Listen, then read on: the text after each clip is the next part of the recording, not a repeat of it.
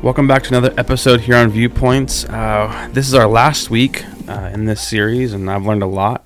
Um, so I'm excited to dive right in. John, we've talked about there's a war going on in First Peter chapter five. So what do you mean by that? Well, Peter gives us, uh, as we go into chapter 5, he kind of gives us, okay, guys, realize that you are in a war. You know, and we say the word war now, of course, that makes me think of Ukraine and Russia, and it makes me think about that. But what we really need to think about is like the school shooting in Uvalde. We yeah. need to think about the people that we know that have taken their lives. We need to think about the people that are having you know some alcohol issues, some addiction issues, some marriage problems. That's the war that Peter is going to talk about and talking about. Hey, bottom line is there is a battle and a war going on all around us, and I don't know that we're aware of it as much as we need to be. Mm-hmm. Ephesians six twelve. Uh, this is a key verse that you know is outside of First Peter, but it goes right with chapter five. It says, Our struggle is not against flesh and blood, but against the rulers, authorities, powers of this dark world, and the spiritual forces of evil. And I just think, you know, we're just seeing it more. I, I think it's just, mm-hmm. we just see this. And so in chapter five, Peter's like going, okay, I want, I want to make sure you guys are ready. I mean, are you, it's kind of weird do you know you're in a war and yeah. are you ready for this are you dealing with it but like kind of take it take it seriously for your own life your own marriage your own family your kids just take it like it's real so you're talking about more on the line of like a spiritual war okay. yeah he basically is going to give us ways to prepare for this spiritual war that we are all in so what are some ways some practical ways for the listener if you say hey you know first peter talks about this war that we're in, what are some practical ways we can give some people to prepare for that? Yeah, I think one of the key ways is um, humility. Uh, one of the key things he says in verse six of First Peter chapter five is simply, "Hey, you need to humble yourself." And really, one of the great ways to think about that is this idea of, "Hey, I I need help. I, mm-hmm. I need help." You know, it's kind of like counseling or anything else when anybody wants to make a change the first and most important step is somebody goes, they've gone to talk to somebody. Yeah. That's probably the biggest thing they've done. No matter what's said to them, or no matter what goes on from that point on, that's, meaning you need help. That's big. Yeah. yeah, I need help. And humble is, I realize I don't have this, mm-hmm. and I think I I think one of the good things that come out of the pandemic is, hey, if we think we got stuff in control, the pandemic has kind of hit us over the head with, no, you don't. Oh yeah. And so I think that's part of the deal for mm-hmm. sure is just to be humble enough to say, "Hey, I need some help.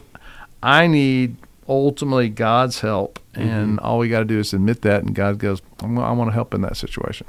Do you feel as a pastor that it can vary from like because men are, are you know we we don't do that often. We don't admit a lot that we need help because we're men you know? Do you do you feel like there's a difference between a, a man and a woman when it comes to just say being a little bit more humble and you know saying hey i need some help in this area yeah i think one way to say that is men might be more prideful if you yeah. want to know but i think everybody can deal with pride i think everybody can have a struggle in this area for sure but i do think if it's this idea of I've got to be able to control it, I've got to be able to deal with everything. If you kind of try to live that, whether you call that a myth or you call that a yeah. uh, expectation, no matter what, I think you're setting yourself up because yeah. wow, one big good takeaway that we can get out of this pandemic is we can't do that. We yeah. are not good at that.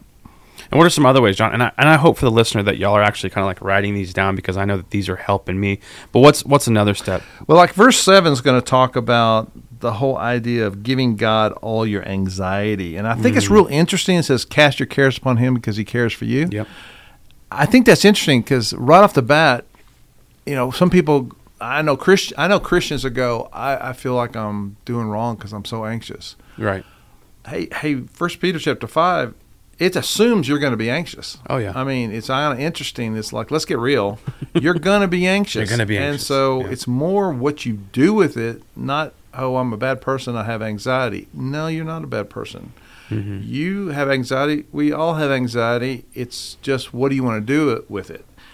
And so that verse tells us what to do with it. God, you help me with this help me carry this. And I think ultimately, one of the I heard this counselor say this one time. I think it's great. Is let your anxiety push you to God, push you to some good places. Mm-hmm. Let that that wave of anxiety move you good, not toward some of that those dark places. Right, So, right. if you ultimately get let that anxiety push you to God, you may still be anxious, Hmm. but then God can help you in the midst of it, as opposed to going the other way with it. Yeah, and you, John, you also talk about a lot about you know our mind and how powerful our mind is. Um, what this next step, I believe, is going to help a lot of people um, because I know you've been talking about it through this whole sermon series about how powerful our mind is, how we should stay alert. So what's what's this number number three? Yeah. So uh, in verse eight, it just talks about be alert. Uh, The quote is the part, first part of verse eight is be alert and of sober mind. Mhm. Okay. So two parts there, and it's very interesting what the second part is talking about. But the first part is basically this: Hey, be alert. You're in a battle. Um, That Satan wants to destroy your family, your marriage, your life, Yeah. Everything that you are. I mean, I think I've always said that's drugs. I mean, that's Mhm. in- some kind of addiction. That's really just Satan going, "Gotcha," Wow. and let's see how I can, how much I can destroy of your life from this. Mm-hmm. Uh, so I'm going to slip slip in a CS quote, C.S. Oh, Lewis yes. quote right here, Love it. and from Screw Screwtape Letters, where he goes, you know, two mistakes Christians make about Satan. Mm-hmm. First mistake is uh, he's no big deal, and the other mistake is everything that happens that's bad he has something to do with. Mhm. Like I had a flat tire today. Oh, Satan attacked my tires or something like that. I don't I don't know. You know, you can you get, go go kind of crazy with it. But it's basically neither one is the right way to approach it. Okay. He is real. It's a big deal. He has really no power over a Christian. Mhm. He can try to mess you up. You have to take the bait, so to speak, for him to mess you up. But if you let him in, he's going to mess some things up. So not every bad thing is him. It's not, you know. So do you feel like um, we give S- Satan too much credit when things go wrong? Oh yeah, I mean, I knew a guy that said, "Hey, I got fired from my job. Satan's just all over me," and I, I said, "What happened?" Well, I, you know, I was late to work ten days in a row. Well, maybe it was the ten It days in a row you were late to work that got you fired, not Right. Satan. You know, I mean, Yes. it's not that he's in the middle of all that all the time. So I think it's. Are you are you looking for that? And I mean, Mhm. I'm I. There's been times in my life I can think. I, I picture it like this: I'm on the edge of the cliff. If I take one more step, it's a long way down there. Right. And are you ready that those there are those cliffs around you, just waiting for you to go ahead and take a couple steps toward them? And Mhm. so be alert. And then a sober mind. It's interesting because sober means actually not drunk. Okay. Okay, so now this is going to be interesting. So a sober mind is it makes perfect sense though. Right now, alcohol abuse is up like 70, 80 percent right now. Wow. Uh, sales of alcohol is up 70, 80 percent right now. So this is where somebody abuses alcohol, and it's like, I mean, it makes sense because what does somebody do when they feel stress, pressure? yeah. they try to numb that. They, They try want to deal with that, and they want to escape it. And one of the choices would be something like alcohol. So he's kind of like, you know, be looking, but then uh, don't let anything mess your focus up. Mm-hmm. Uh, don't try to get something to numb you or to, you know. wow. And so it's interesting that that, that makes it. That, Yeah. that makes it into this verse, though. Um, because I guess if you're not sober, mi- like if you're not sober minded, um, or under the influence, as they would say, like if you're not, yeah, if you're not that way, there's really no way you can really be alert. I mean, would you say? right. I mean, it's it's making you not be able to be alert. Sure. Exactly. So- Yeah. So numbing it. Yeah. Uh, what is number four? Yeah, the last thing in verse nine is basically resist your enemy. I mean, it it basically to realize that don't ignore him, but you don't have to fear him. You you know you shouldn't be going around. Oh, you know, all this.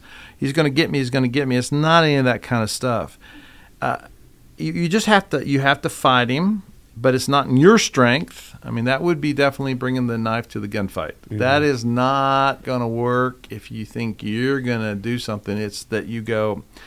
I, I need the weapons of the spirit. I, I need to be, you know, in prayer. I need to be close to God. I need to be involved in the Bible. I need to be faithful. I need to have community. I need to have, you know, the, my my people Mm-hmm. that that I have around me that I can turn to that I know are going to pray for me, that sort of thing.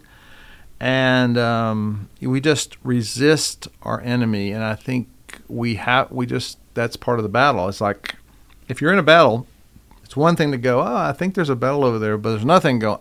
I got I need to duck. I need to resist. I Right. need to Right. be involved in that. So it's taking that on. I, I know you also shared a, a prayer, uh, John, in relation to First Peter chapter five. Uh, what is that, what is that prayer? If you don't mind sharing that. Yeah, I, I think it's just a prayer that I wanted to just share. It's in, you know, it's going to be on the blog Mhm. and just uh, hopefully it'd be a great thing just that might help somebody. And it's basically to say something along these lines uh, Lord, we need you so much. Help us overcome, help us fight. We trust you and we know you are ready, willing, and more than able to protect us from the evil one. And so we just pray this in the mighty name of Jesus, who is the one who, who does give us victory. Mhm. And I just think it's you, you've got some the humility in there as well as help us to resist, help us to trust, and know that we're not fighting this in our own strength, Mhm. which will never turn out that well. That's so good. Well, uh, Pastor John, thank you so much for sharing. Uh, it's our prayer and, and hope that you understand that there is a war, a spiritual war that everyone's going through, and and these are just some key st- steps to take to help you through your journey in this life. John, thank you so much. So, listener, we hope to see you next time. God bless.